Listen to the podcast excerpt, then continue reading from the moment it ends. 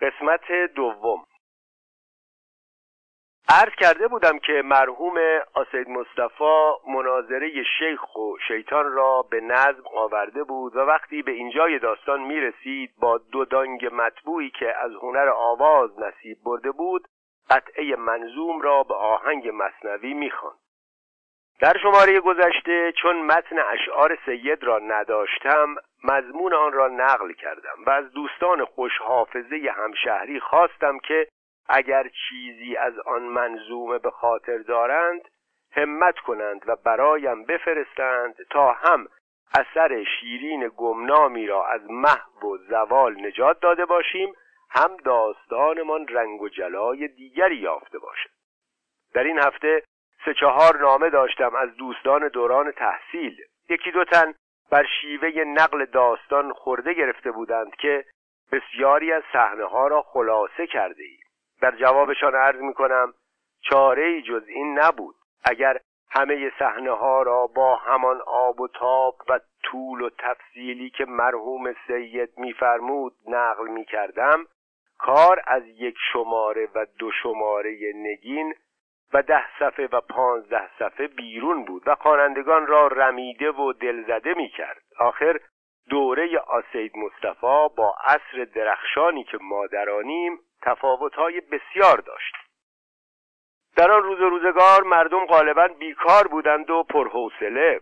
می‌خواستند ساعات خالی زندگی خود را به هر صورت که هست پر کنند اما در عصر حاضر دیگر بیکاری مستاقی ندارد. حتی یک جوان بیکار شما روزها در کوچه و خیابان شهرتان نمی‌بینید. دوران سازندگی است و همه به حمدالله مشغولند و فرصت تحمل رود درازی ندارند دو سه نفری هم از دوستان محبت کرده بودند و چند بیتی از منظومه مرحوم سید را برایم فرستاده بودند.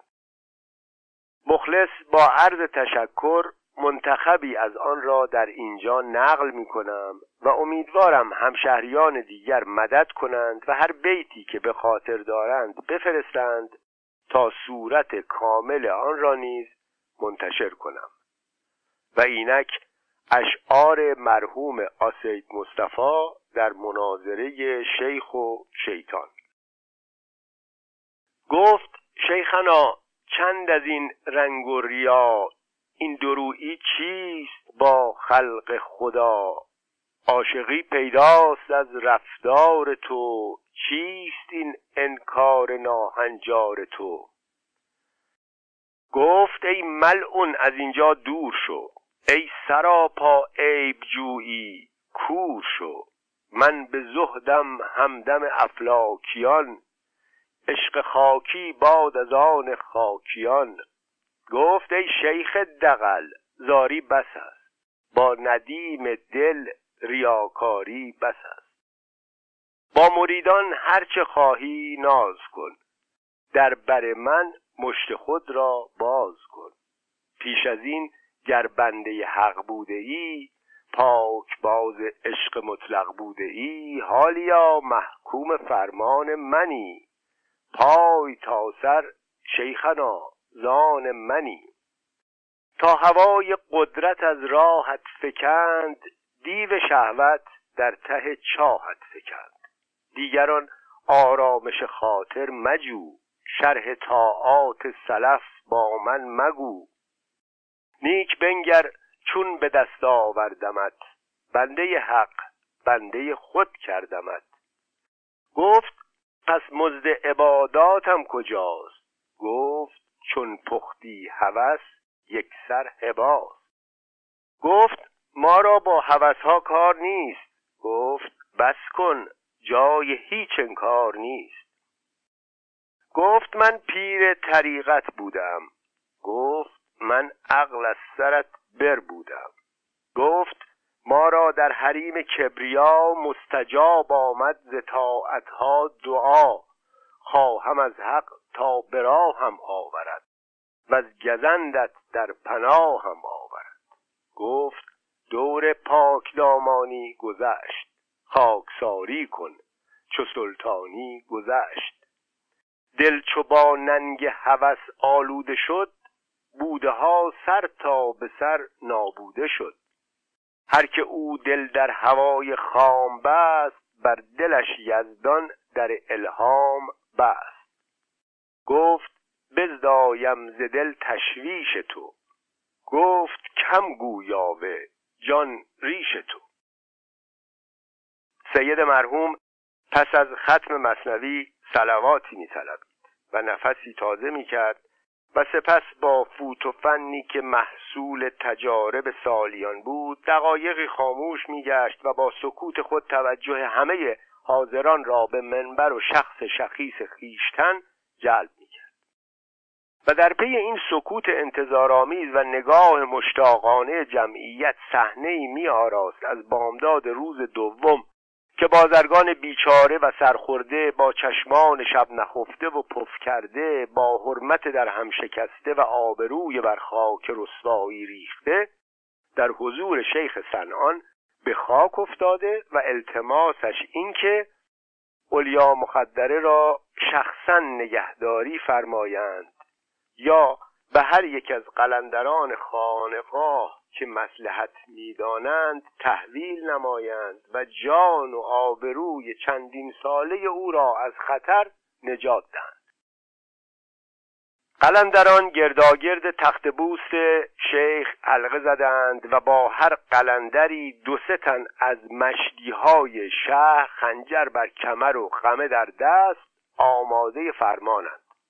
صوفیان ساده دل و مریدان بیخبر هم در حیات خانقاه میلولند و با هر حرکت و اشاره شیخ بانگ هو هو یا هو یا من لا هو الا هو سر می‌دهند. شیخ سنان با انکاری نازالود در پاسخ التماس بازرگان میفرماید وظیفه شرعی شما نگهداری از این زن بیپناه است. برای این کار خیر کسی را غیر از شما ندارم. هیچ کس را ندارم. البته از او نگهداری کنید. بازرگان مینالد که حضرت شیخ به حمدالله دهها قلندر گردن کلفت دور و برتان هست. اجازه فرمایید افتخار این شغل شریف نصیب یکی از این بزرگواران شود. بروند اولیا مخدره را بیاورند به خانقاه همین زیر نظر مبارک خودتان باشد. شیخ با لحن عطابالودی می‌گوید روز اول هم گفتم که خانقاه جای زن نیست. زن شریک شیطان است. شیطان ملعون می‌خواهد در اینجا مرحوم سید مکسی می‌کرد. به امامه زخیمش تکانی می‌داد و با گوشه عبا پیشانی عرقالودش را خشک می‌کرد و می‌گفت به محض اینکه کلمه شیطان ملعون بر زبان شیخ جاری شد شیطان واقعا ملعون که خودش را در هیئت یکی از قلندران خانقاه جا زده بود صف جمعیت را شکافت و پیش آمد و با لبخند ملیحی سخن شیخ را قطع کرد که البته حضرت شیخ درست میفرمایند جای زن در خانقاه نیست. زیرا زن شاگرد شیطان لعین است. شریک شیطان است. اصلا خود شیطان است. کار شیطان هم فریب دادن بنی آدم است. فریب دادن آدمی زادگانی است که دین و ایمان درستی ندارند. اما غلط بی کند شیطان که بتواند سر مویی در صفای ایمان شیخ و مریدان از فرشته معصوم ترش رخنه کند. گیرم همه خانقاه را پر از شیطان کنند. همه بچه شیطانهای عالم را جمع کنند و در خانقاه مقدس حضرت شیخ بچپانند. باز هم بر دامن کبریایش ننشیند گرد. خانقاه جای مردان حق است و مرد حق هم از شیطان پروایی ندارد. سپس در حالی که با حرکت چشم و اشارت ابرو به شیخ آشنایی می‌داد و قول و قرار دوشینه را به خاطرش می آورد لحن خود را تذر و آمیز و ترحم طلب کرد که اگر حضرت شیخ زن بی پناهی را در کف حمایت خود نگیرد روز قیامت جواب خدا را چه خواهد داد؟ مگر حضرت شیخ در صدق عقیده و قدرت ایمان صوفیان خانقاه تردیدی دارد که این همه در پذیرفتن تقاضایشان تأمل می‌فرماید؟ جماعت قلندران که دنیا را به کام و شیخ را در آستانه انعطاف دیدند در حالی که با دسته تبرزین به کشکولهای خود می نواختند همصدا ذکر فراوان تأثیر یاهو یا من لاهو اللاهو گرفتند و صوفیان ساده لوح و مردم بیخبر شهر هم با ذکر آنان همصدا شدند و بانگ هو هو با آسمان رسید. شیخ سنان حیرت زده از بازارگرمی شیطان و فریاد و خروش مریدان در حالی که تصور وسال زن دلش را به التهاب افکنده بود سر بر زانوی مراقبت گذاشت و در بحر مکاشفت فرو رفت. سکوت انتظارآمیزی مجلس را فرا گرفت. مریدان و حاضران در دل دعا میخواندند و با همه صفای خاطر از خدا می‌خواستند که دل شیخ را نرم کند قلندران دست به سینه ایستاده و با زبان اشاره حصول مقصود را به همدیگر تبریک می‌گفتند. همین که شیخ سر از زانوی تأمل برداشت قلندران که نقش لبخند رضایت را بر چهره پرچروک شیخ دیدند بیان که منتظر سخنی شوند فریاد هو حق مددی کشیدند و با یک اشاره سیل جمعیت را به سوی خانه بازرگان راه انداخت. بیچاره بازرگان حیرت زده از نقش های عجایبی که دیده بود سرخورده و آبرو باخته از پی جمعیت راه افتاد. خسته و کوفته و زیان دیده لعنت کنان بر کار خیش و سرنوشت شوم خیش. خدا غریق رحمت کند آسید مصطفی ما و همه اموات شما را. سید خدا بیامرز طول و تفصیل جانانه می‌داد و صحنه های حیرت انگیزی می ساخت از حجوم خلایق به خانه بازرگان و حرکت دادن قدرت خانم به خانقاه شیخ و تجاوزهایی که در اسنای این نقل و انتقال از طرف قلندران خانقاه و الوات شهر به بحانه های گوناگون صورت می گرفت و اولیا مقدره را به اشک و ناله انداخته لحن سید در اینجا غمالود می‌شد درست شبیه لحظاتی که به ذکر مصیبت می پرداخت و مقارن آن پیرزنان مجلس صدا به گریه بلند می کردند و با لحنی بغزالود به قلندران و الوات نفرین و لعنت می فرستادند. سید پس از آن که اشکی حسابی از مخدرات محترمه می گرفت و مجلس را یک پارچه غرق می ساخت سر به زنگاه سلواتی طلب می کرد و آنگاه با هنرمندی بینظیری جمعیت گریان را به مصداق میان گریه میخندم به جهان سبک روحی و نشاط میکشانید. و من در عالم کودکی تفاوت بیفاصله این دو منظره را به جلوگری خورشید بهاری تشبیه می کردم که ناگهان دامن ابرهای بارانی را چاک زده است. و بر چهره زمین لبخند می‌زند. آری سید نازنین ما چنین می‌کرد. جماعت متأثر و گریان را با خود به هجل خانه شیخ سنان میکشاند. اتاق آراسته در گوشه دنج و دور افتاده خانقاه با پرده های زخیم فروهشته و خلوت مصفایی که چند تن از مریدان معتقد شیخ با تبرزین های درویشی از آن پاسداری می کنند. سید صاحب ذوق شیخ سنعانی در نظر ما مستمعان مجسم می کرد حمام رفته و قبای نو پوشیده و ریش سفید را خذاب بسته و تاج درویشی را بر فرق سرنهاده و به نیروی عشق از ضعف کهولت و رخوت پیری رهیده بر صدر مجلس نشسته در انتظار عروس حلال و طیب و طاهری که با هلهله جنونآمیز عوام بدرقه گشته و با هوحق بیوقفه درویشان استقبال.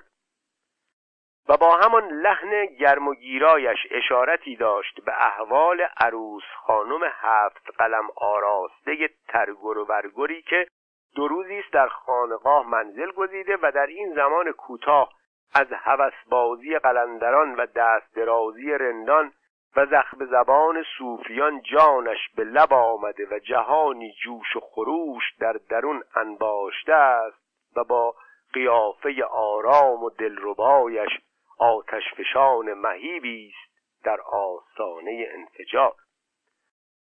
سید بزرگوار بدین سادگی و اختصار از سرگذشت عروس خانم نمیگذشت و دختر زیبا را به راحتی و بی لفت و لعاب از خانه بازرگان حرکت نمی‌داد و به خانقاه نمیکشانید. در اینجا همه بغزهای در سینه انباشتش را از ریاکاری و حق بازی قلندران میگشود و در فضای مجلس روزخانی میپراکند. قلندران ریاکار نظرباز از یک سو برگردن شیخ سنان منتها میگذاشتند که برای حفظ ظاهر و تحمیق خلایق چنین و چنان کردیم. مجالس ذکر و سما برپا ساختیم.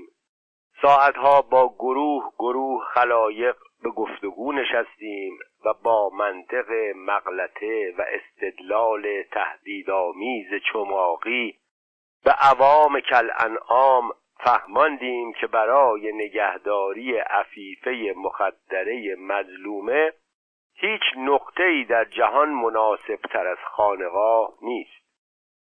به مردم گفتیم که حضرت شیخ از پذیرفتن زن در خانقاه مقدس خود اکراه دارد و این واجب شرعی بر عهده شما خلایق است که بعد از نماز شب از درگاه اهدیت با خلوص نیت بخواهید که دل شیخ را به رحم آورد و این ضعیفه عفیفه پاشکسته را به کنیزی قبول کند وگرنه آرامش و امنیت شهر بر سر تصرف او به هم خواهد خورد و خلایق به جان یکدیگر خواهند افتاد.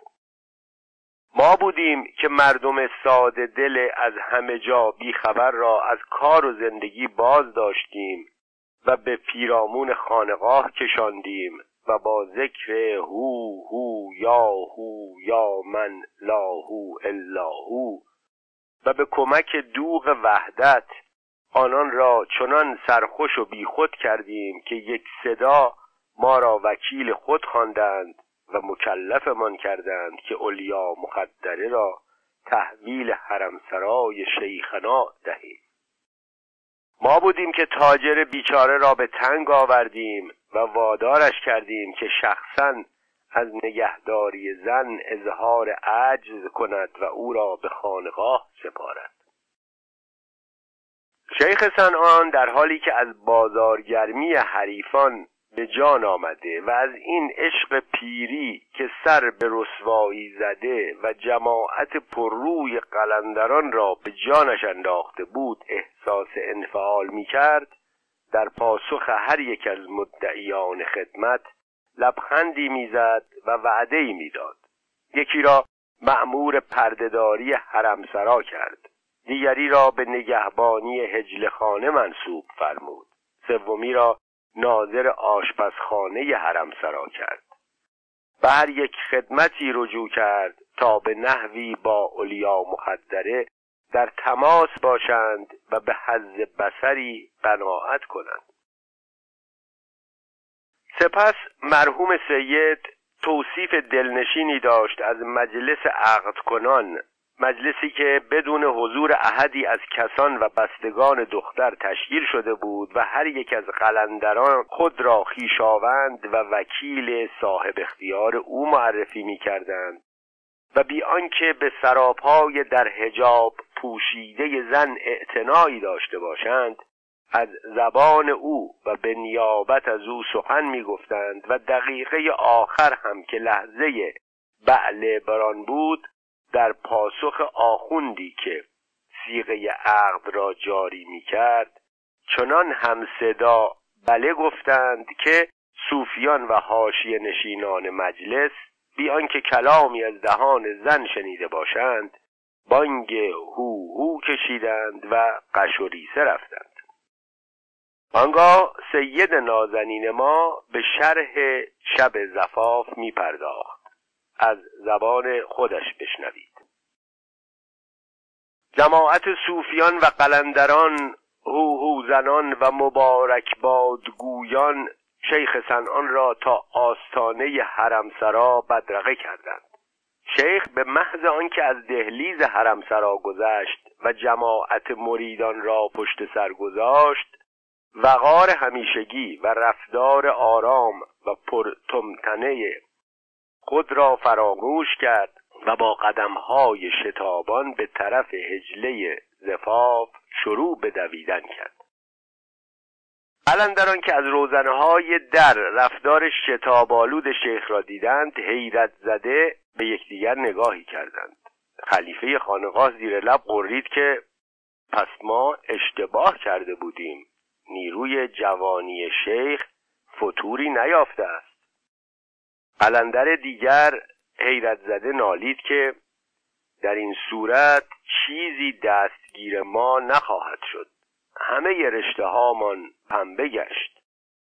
سومی به دلداری دوستان شتافت که نگران نباشید.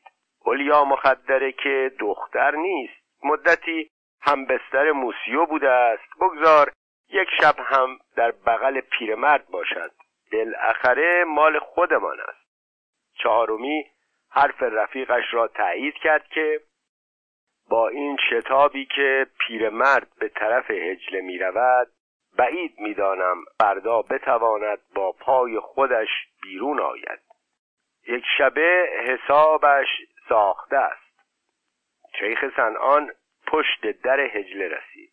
لحظه ایستاد تا نفس به شمار افتاده خود را تنظیم کند.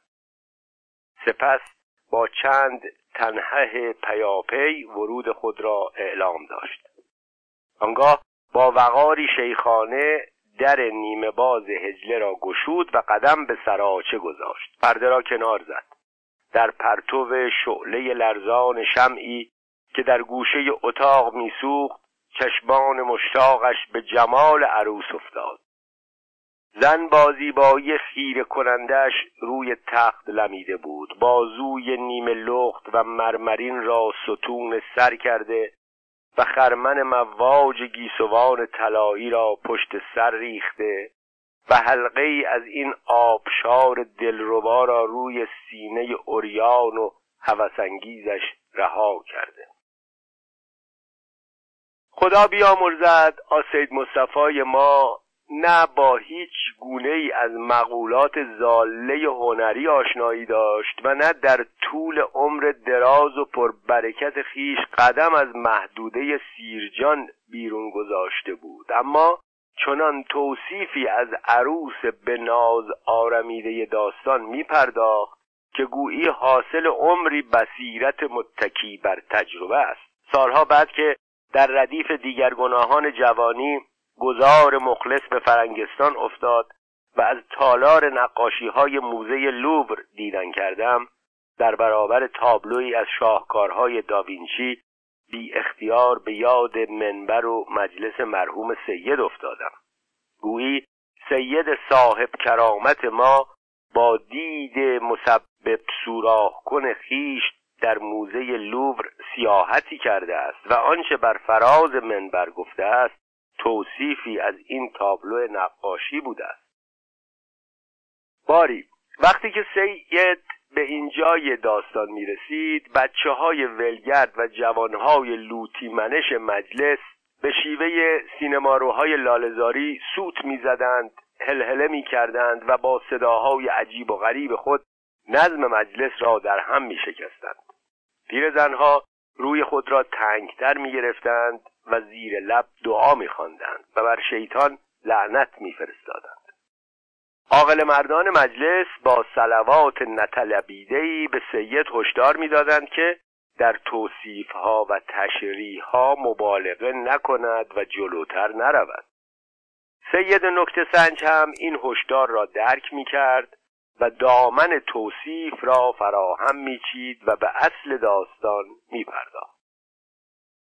شیخ سنان قدمی جلوتر رفت و چون عروس را همچنان نازالود و بیاعتنا دید صرفه دیگری سر داد که شاید زن حیا کند و پیش پای شیخ بلند شود و مطابق معمول دست آقا را ببوسد.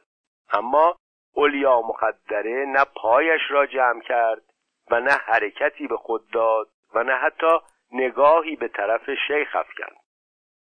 شیخ قدم دوم را برداشت و صرفه دوم را در فضای هجل خانه پراکند. اما زن گویی در حالت خلصه فرو رفته بود و توجهی به ورود شیخ نداشت. شیخ با سومین قدم به نزدیکی تخت رسید و برای نخستین بار غرور شیخانه خود را زیر پای نیاز غریزی افکند و در هم شکست و با لحن اشتیاق آمیزی سلام داد. اما زن همچنان سرد و بیاعتنا نگاهش را به زاویه از اتاق دوخته بود.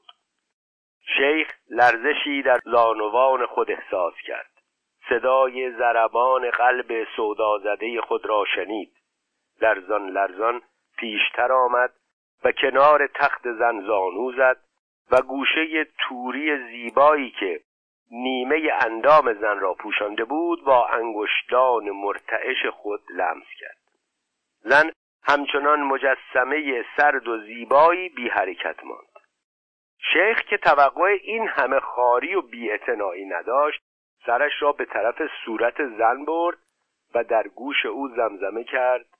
عزیزم ناگهان مجسمه زیبا به حرکت آمد. با کف پای خود چنان بر سینه شیخ کوفت که پیرمرد به گوشه اتاق پرتاب شد و تاج درویشی از سرش افتاد و پیشانیش به درگاه اتاق خورد و شکست و خون جاری شد. پیرمرد توهین ناشنیده خاری ناکشیده با گوشه قوا پیشانی خونالود خود را پاک کرد. از زمین برخاست و این بار با فاصله بیشتر در برابر تخت زن زانو زد. همه شکوه شیخی از رفتارش و غرور کبریایی از وجناتش پریده بود. با تذرعی عاشقانه و چشمی گریان از معشوقه سنگ دل و بیادب تقاضای ترحم کرد. زن به علامت نفرت روی خود را گرداند. شیخ با سر زانو به گوشه دیگر اتاق خزید تا در معرض نگاه او قرار گیرد. شاید دلش را به رحم آرد. این ناز خشمالود سنگ دلانه و نیاز عاشقانه چند بار تکرار شد و سرانجام زن زیبا که حوصلش از التماسهای شیخ به سر آمده بود لب به اتاب گشود که پیرمرد از جان من چه می‌خواهی؟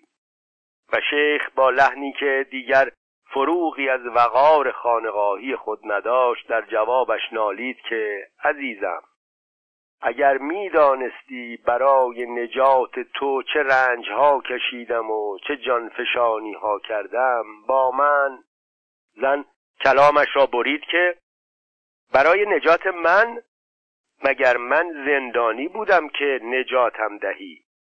مگر گرفتار بودم که برایم فداکاری کنی؟ شیخ که از این سؤال پرخاشآمیز زن یکه خورده بود با لحنی ملایمتر و قیافهی حق به جانبتر جواب داد آری عزیزم همه صوفیان خانقاه و همه مردم شهر می‌دانند که موسیوی کافر خدا نشناس تو دختر عفیفه مسلمه مسلمانزاده را به عنف و جبر به عقد خیش درآورده بود و چه می‌گویی پیرمرد مگر عقل از کلت پریده است؟ دختر عفیفه مسلمه مسلمانزاده کیست؟ تو عزیز دلم کی همچی حرفی زده است؟ کی ادعا کرده است که من مسلمان و مسلمان زادم همه قلندران خانقاه همه صوفیان خانقاه غلط کردند. من اصلا دین و مذهبی نمی‌شناسم. تا چه رسد به اینکه مسلمان و مسلمان زاده باشم. وانگهی گرفتم که مسلمان بودم و گرفتار دست به قول تو کافر خدا نشناسی شده بودم. زندگی من چه ربطی به کار تو داشت؟ اصلا تو و قلندران خانقاهت در این میان چه کاره بودید؟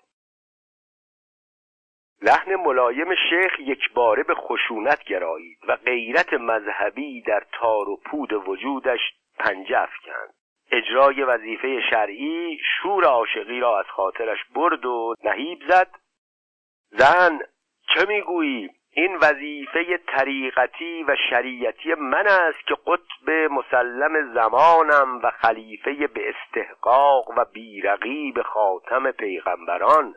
چگونه می توانستم زنده باشم و بر تخت پوست شیخی و رهبری نشسته باشم و ببینم که زن مسلمه ای را کافری به اسیری برده باشد و برای نجات او خلق را نشورانم و جانش را نجات ندهم.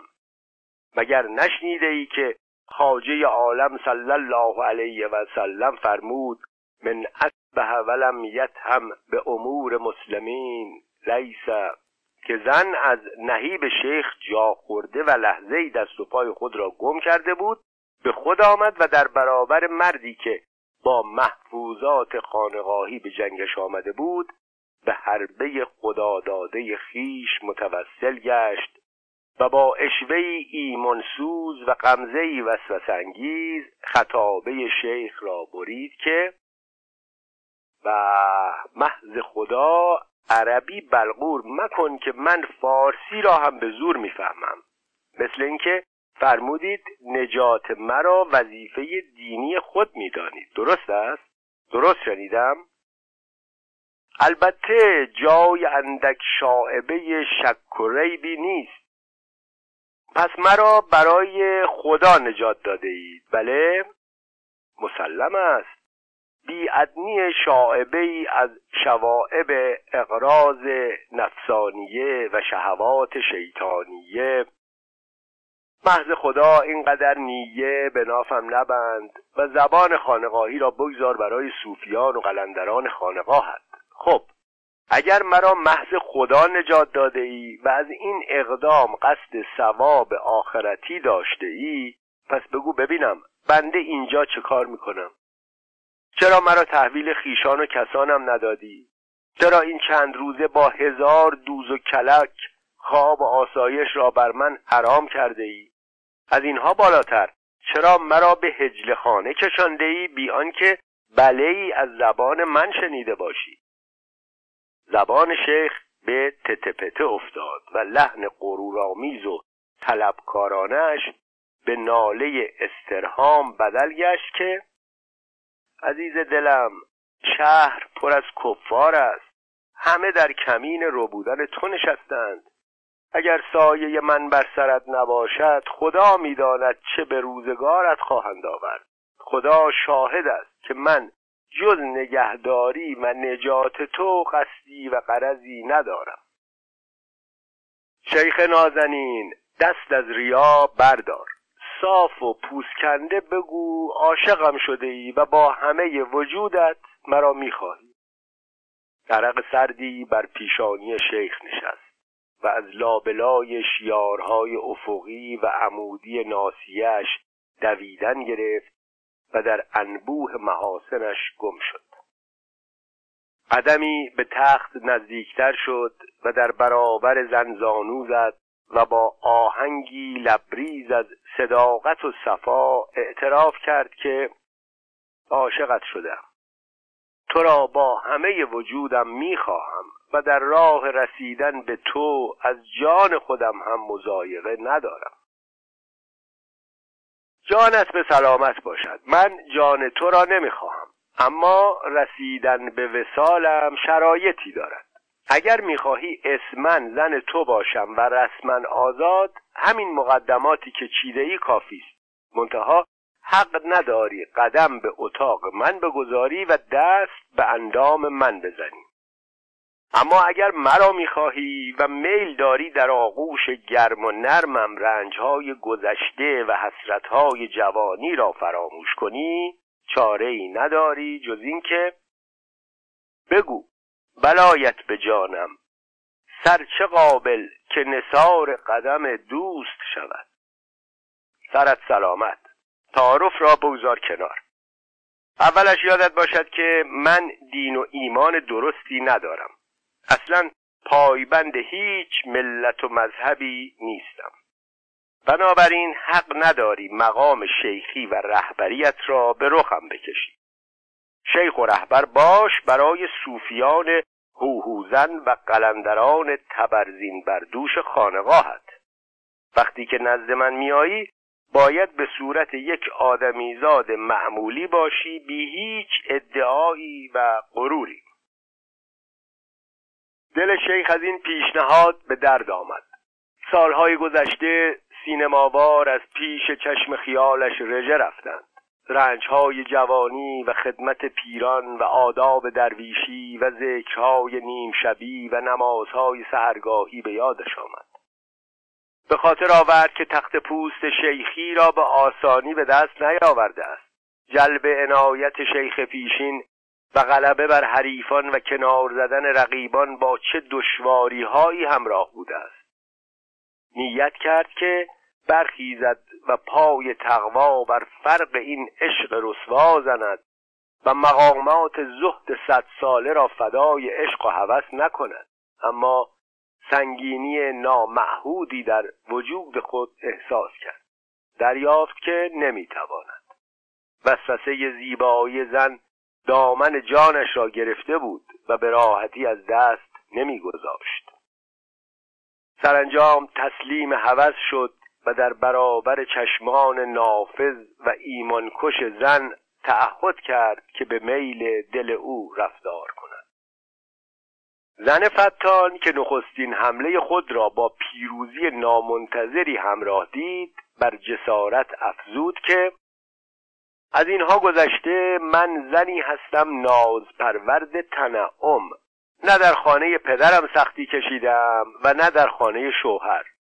فضای محقر خانقاه با حجره های مختصر و توسری خوردهش جای من نیست.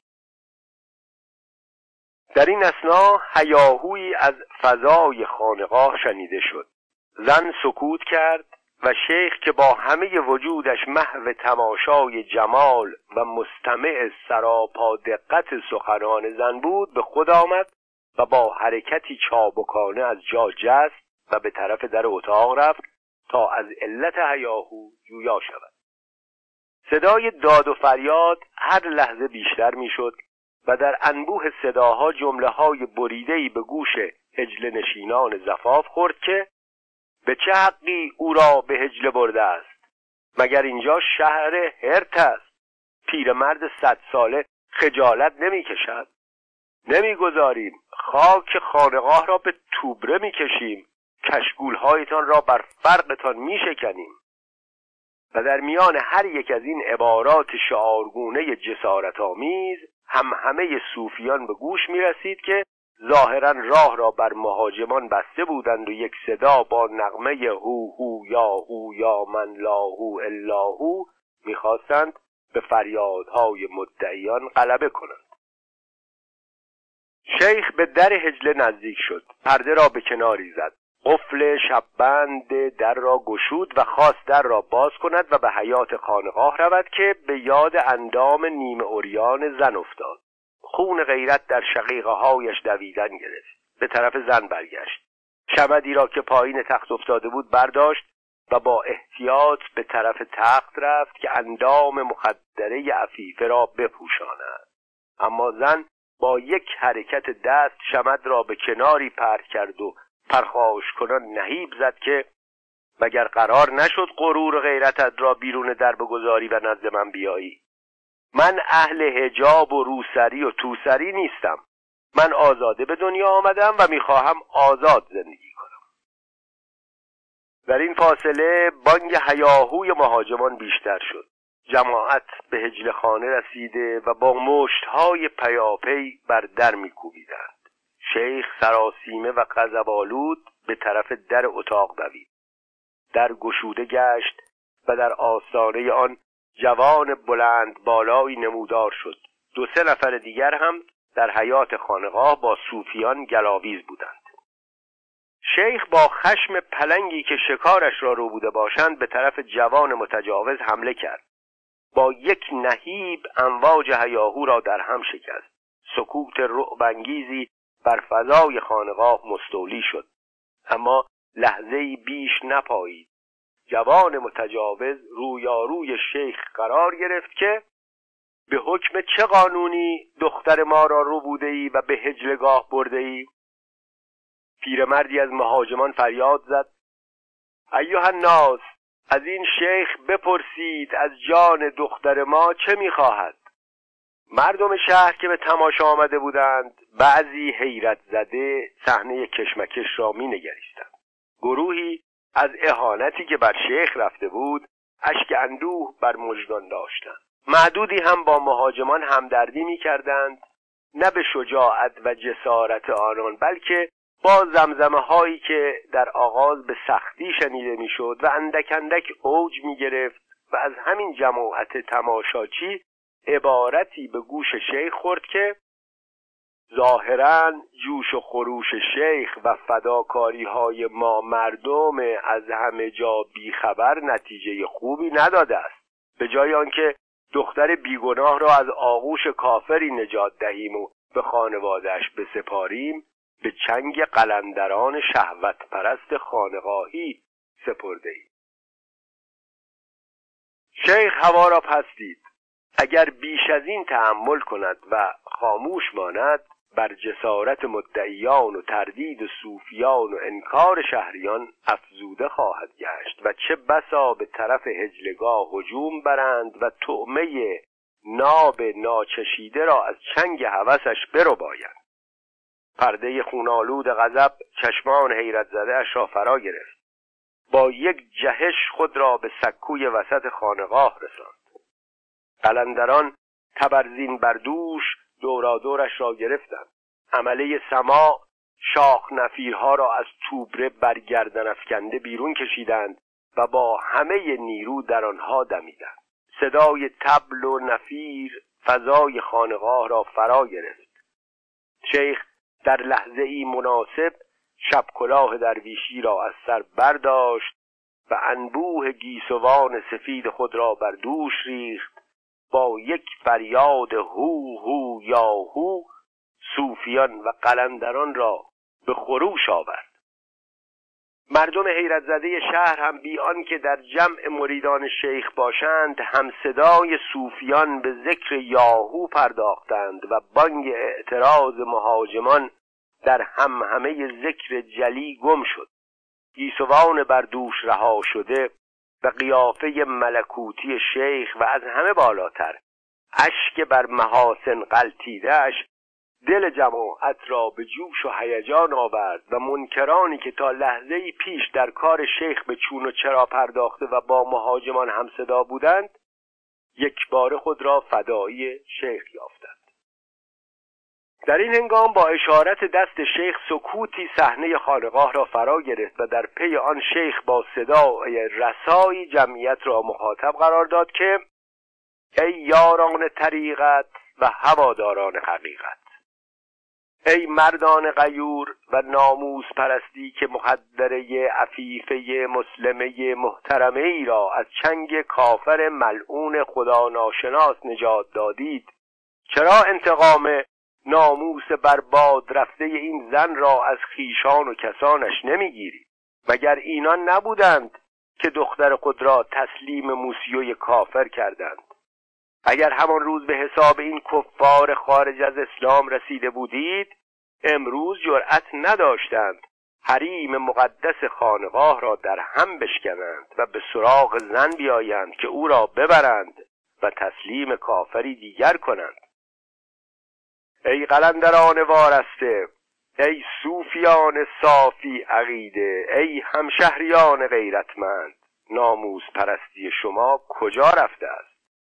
بکشید این کفار حربی را. خدا رحمت کند مرحوم آسید مصطفی را.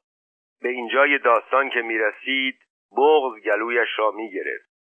اشک از چشمانش سرازیر می‌شد. صدایش از حجوم غضب میلرزید و ضمن شرح مفصلی که از حمله خلایق بیخبر به طرف مدعیان و مهاجمان می‌داد نگاه تحقیرآمیز خود را بر چهره مستمعان میپاشید. گویی می‌خواهد انتقام خون بناحق ریخته اقوام و خیشان زن را از حاضران مجلس بگیرد. در نگاه اشکالودش جهانی ملامت موج می‌زد. با لحن غمزدهای حرکات و حمله قلندران و صوفیان را تفسیر و توجیه می‌کرد. از قلندران که دانسته و سنجیده بر خیشان معترض زن حمله برده بودند ظاهرا نفرت و گلایه‌ای نداشت. همه انزجار و نفرینش متوجه صوفیان با صفایی بود که به حکم ایمان خیش و اشارت پیر دست خود را به خون بیگناهان آلوده بودند و هر یک به شکرانه این پیروزی و به قصد کسب ثواب اخروی جرعی از خون مدعیان نوشیده بودند. در اینجا مرحوم سید چند بیتی از مستزاد مرحوم بهار را با دو دانگ محزونی می‌خواند که از عوام است هر آن بد که رود بر اسلام داد از دست عوام. کار اسلام ز قوقای عوام است. تمام. داد از دست عوام. آنگاه مطابق معمول از بزنگاه داستان استفاده می کرد و گریزی به واقعی دلگداز کربلا می‌زد. و به فتوای شریح قاضی اشارتی می کرد که حسین ابن علی فرزند فاطمه زهرا و جگرگوشه محمد مصطفی را خارجی معرفی کرد و فتوا به قتلش داد و قتلش را بر مسلمانان واجب شمرد و مردم نادان و بیخبر از روح شریعت مصطفوی ساز و برگ جنگ برگرفتند و کردند آنچه که نباید می‌کردند. مرحوم سید چنان که پیش از این هم اشاره رفت سوادی نداشت و به مدرسه ای نرفته و کتابی نخوانده بود.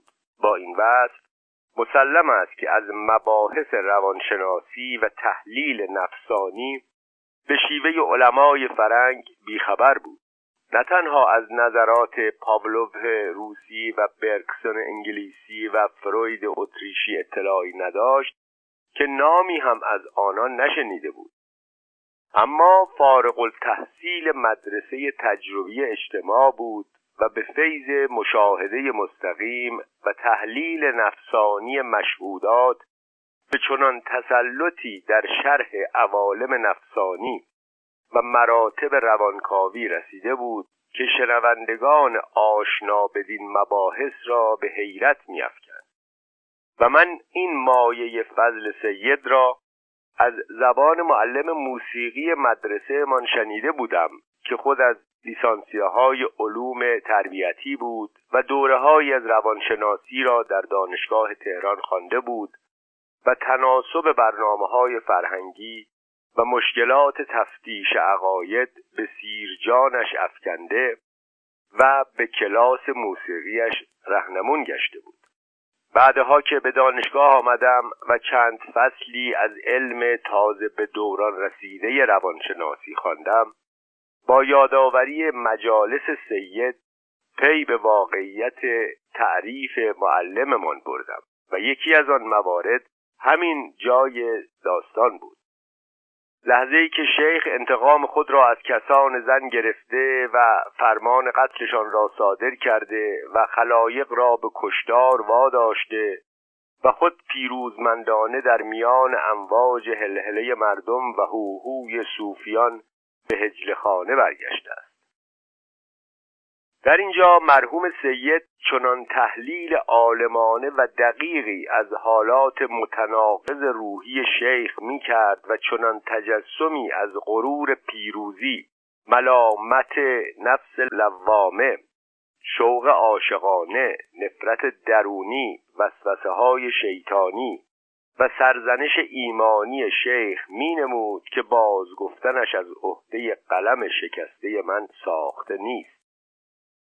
سید نازنین شیخ سنان را سرمست جام غرور و هوس اما نگران از ارتکاب گناه و عذاب الهی به هجر خانه می برد و گرفتار کشمکش درونی به گوشه اتاق می نشان مبهوت و حیرت زده بیزار از اعمال خیش و بی به وجود زن. سپس شیطان را کشان کشان به داخل هجلخانه دربسته می آورد و بر فراز تخت خواب زن می برد و سرانجام در قالب پیکر نازنین او جایش می‌داد تا زن هوسانگیز را به لوندی و دلربایی وادارد و شیخ گنه کرده پریشان روزگار در پشیمانی فرو رفته را به حال آورد. و متوجه زیبایی های اندام دلفریب خود کند. به جنبش آرد و به قرقاب رسوایی بکشاندش.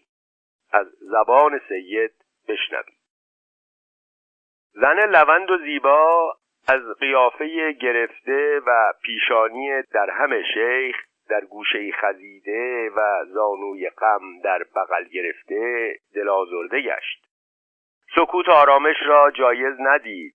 با خمیازه نازالودی شیخ را متوجه حضور خود کرد و مقارن لحظه ای که نگاه غم گرفته شیخ به طرف تخت خواب افتاد لوندان قلتی زد و سینه های نیمه لخت و هوسانگیز خود را در معرض تماشای او قرار داد. با این جلوه اساس توبه که در محکمی چو سنگ نمود در هم شکست. و همه آثار پشیمانی و ملال از چهره پرچروک شیخ محو گشت و سرزندگی و نشاط ساعتی پیش را از سر گرفت و به طرف زن رفت. اشبگر زیبا در حالی که لبخند تنزالودی به استقبال نگاه هوسآمیز شیخ فرستاد پرسید در حیات خانقاه چه خبر بود؟ پیرمرد با لحن گلای آمیز طلبکارانه گفت هر چه می‌کشم از دست تو می‌کشم. مشتی عرازل و اوباش شهر به خانقاه ریخته بودند. و به دروغ خود را از کسان تو معرفی کردند و می‌خواستند تو را از جایی بدین امنی و راحتی بایند و بار دیگر گرفتار کافری خدا نشناستر از موسیو کنند. زن تبسم استهزا آمیزش را به خنده بلندی مبدل کرد و پرسید خب جناب شیخ با این مدعیان چه کردید؟ هیچ. یقین داشتم که دروغ می‌گویند. مشتی کافر بیدینند. قانون خدا و فرمان خانقاه را درباره آنان اجرا کردم. حکم الهاد و ارتداد آنان را صادر کردم و خلایق در یک چشم به هم زدن حساب همه را رسیدند. این وظیفه طریقتی من بود. یقینا ثوابش از هر جهادی بیشتر است. عجب! پس حضرت شیخ هم با یک فرمان از مجاهدین فی سبیل الله شدید و خون نحس و نجس چند کافر مرتد را بر زمین ریختید. آری قانون خانقاه چنین است. اگر میسر شود حاضرم شخصا روزی هفتاد نفر بلکه هفتصد نفرشان را در راه رضای خدا به دست خودم گردن بزنم. در راه رضای خدا؟ یقین دارید که فرمان شما مطابق احکام خدایی بوده است؟ البته جای تردید نیست. هر کس در صحت فرمان من تردید کند کافر است و واجب القتل. حکم خدا را من می‌فهمم. که شیخ خانقاه و قطب زمانم عرازل و اوباش که از فوت و فن طریقت و احکام خانقاهی خبر ندارند. راستی جناب شیخ یقین داشتید اینان که به فرمان مبارکتان کشته شدند عرازل و اوباش بودند نه خیش و کسان من؟ جای کمترین تردیدی در این مورد نیست.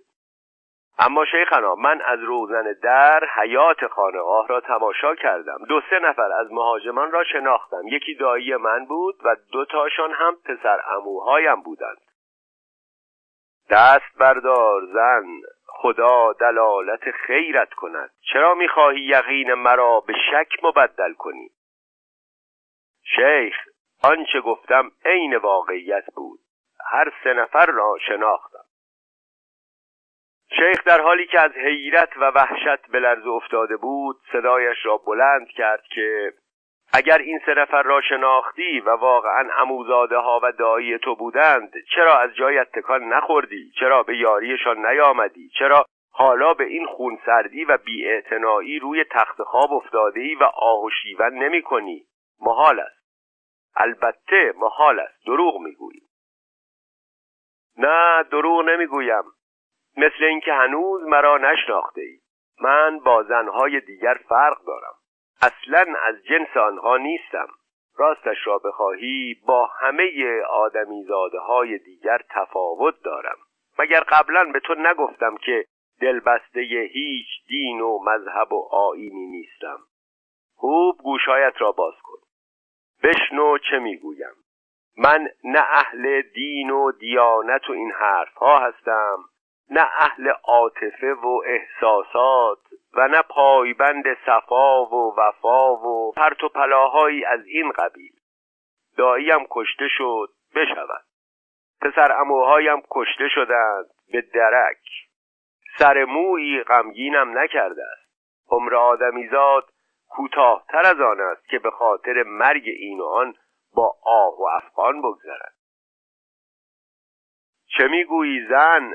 تو از مرگ خیشان و عزیزانت ناراحت نیستی؟